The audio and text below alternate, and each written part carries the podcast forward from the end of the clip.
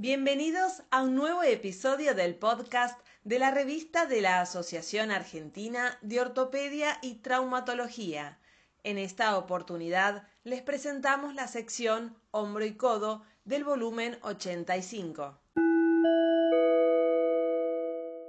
Mi nombre es Juan Martín Patiño, soy el editor de la sección Hombro, Codo y Mano. A continuación, brindaré información sobre los artículos que se han publicado en los primeros dos números que integran el volumen 85. Indicaciones de tratamiento en lesiones del manguito rotador. Variación entre cirujanos ortopédicos. Por los doctores Aguirre, Robles, Cristiani, Juárez, Lobos y Allende. La patología del manguito rotador se presenta como un abanico de lesiones. Existen diferentes opciones de tratamiento quirúrgico y médico con resultados en algunos casos similares, lo que hace difícil el consenso. En este estudio se encuestó a médicos argentinos dividiéndolos en especialistas en cirugía de hombro y traumatólogos generales. Los invitamos a leer el trabajo para conocer las preferencias en nuestro país. Resultados de la osteotomía y la osteosíntesis rígida en la consolidación viciosa de falange. Los autores Reyan, Ferreira, De Carli, Galucci, Dondorf, Seidenberg y Boreto.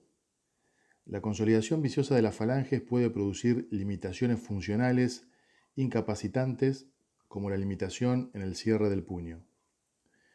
En este estudio se evaluaron pacientes tratados con osteotomía y osteosíntesis con placa y tornillos por un lado y tornillos solos por el otro. Se obtuvieron buenos resultados objetivos y subjetivos a corto plazo, aunque hay que tener en cuenta que las placas pueden tener una alta tasa de complicaciones.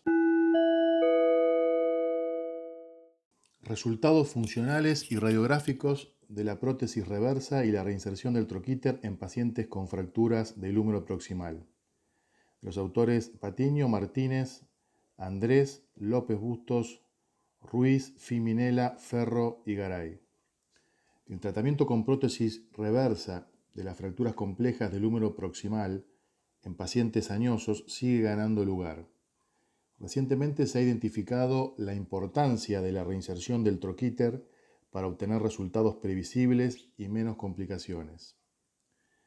En esta serie, los autores observaron buenos resultados funcionales con una baja tasa de complicaciones y segundas operaciones. Gracias por escuchar este podcast de la revista de la Asociación Argentina de Ortopedia y Traumatología, sección hombro, codo y mano. Los invitamos a ingresar en nuestro sitio web para acceder a los artículos mencionados.